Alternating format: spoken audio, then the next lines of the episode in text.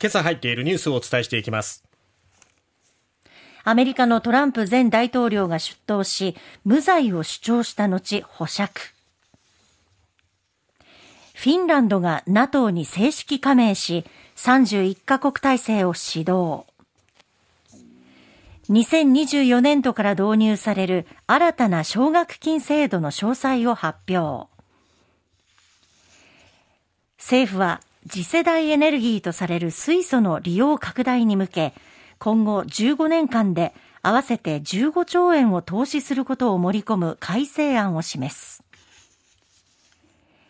世界トップレベルの研究力を目指す国際卓越研究大学の初めての公募に10校の大学が応募。まずはトランプ前大統領です。トランプ前大統領がニューヨーク入りしたことを各紙、今日は伝えていますけれども、はい、その後、最新情報ではそのトランプ前大統領がマンハッタン地区の検察に出頭したということです。被告人として指紋採取などをされた後、裁判所で罪状認否が行われ、トランプ氏はビジネス記録改ざんに関する34の重罪で起訴され、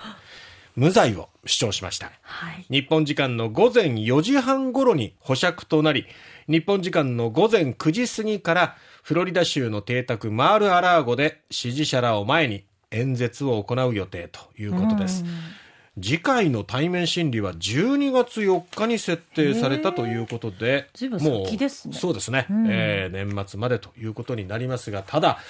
えー、大統領経験者がこうやってね、検察に出頭してっていうことで、アメリカとしてはすごくメディアでは大きく報じられております。歴史的瞬間だというふうに報じております。すさて、続いては NATO の動きです。北大西洋条約機構 NATO はブリュッセルの本部でフィンランドの新規加盟を正式決定し、これにより31カ国体制を始動させました。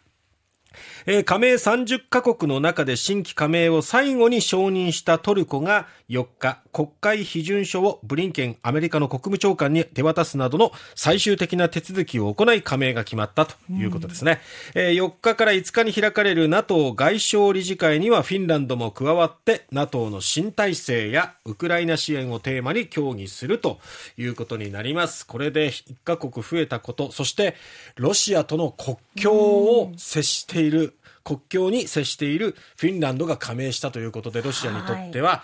まあ、打撃ということになりますよね。そうですね。えー、そしてこのフィンランドと足並みを揃える形で加盟申請をしていたスウェーデンの申請はまだ見送りというのもトルコが一つ鍵を握っているところもあるんですが、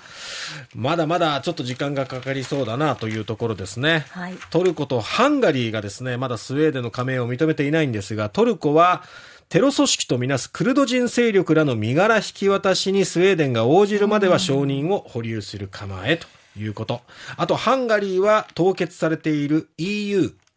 ヨーロッパ連合の補助金の解除を駆け引き材料にする節があるということで、この2つの国の政治的思惑にスウェーデンは巻き込まれて承認は見送りということになっております。さて、えー、はい少子化対策の叩き台で文部科学省は政府が3月末に異次元のその少子化対策の叩き台で示した2024年度から始める奨学金新制度の詳細を発表しました、はい、新しい制度は大学生らが対象でまず一つ給付型奨学金と授業料の減免を中間層に拡大まあ、所得世帯、これ、ちょっと拡大していったってことですね。はい、そして、授業料の後払い制度を新たに設ける。そして3つ目、貸与型、まあ、貸付型の奨学金の減額返還。返還する額を減らしていくことの柔軟化。この3本が柱となっております。えー、まず、給付型奨学金ですけども、えー、主に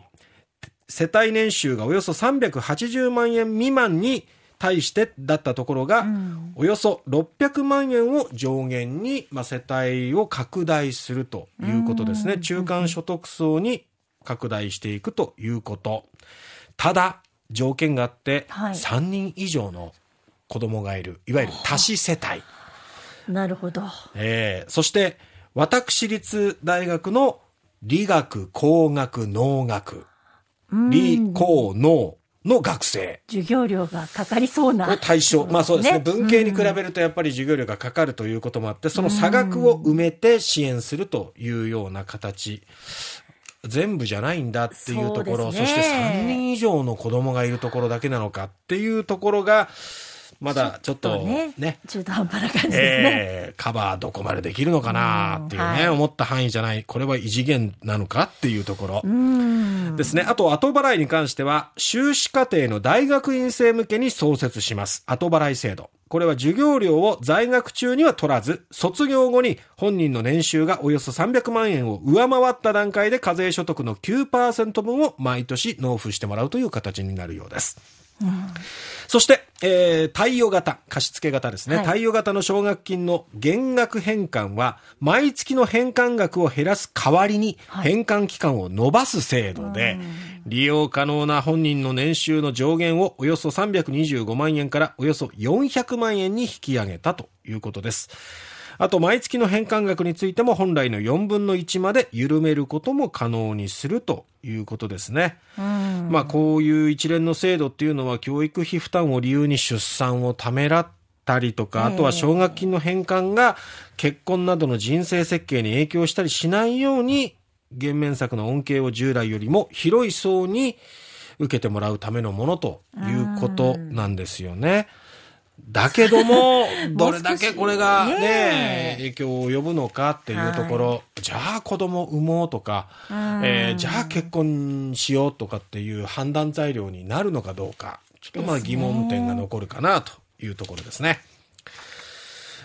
さて、えー政府はですね、脱炭素の加速に向け燃焼時に二酸化炭素を出さず次世代のエネルギーとされる水素を普及させるための基本戦力について、今後15年間で官民合わせて15兆円を投資することなどを盛り込んだ改定案を示したということです。水素に向けて、水素への取り組みに向けて一層加速していっています。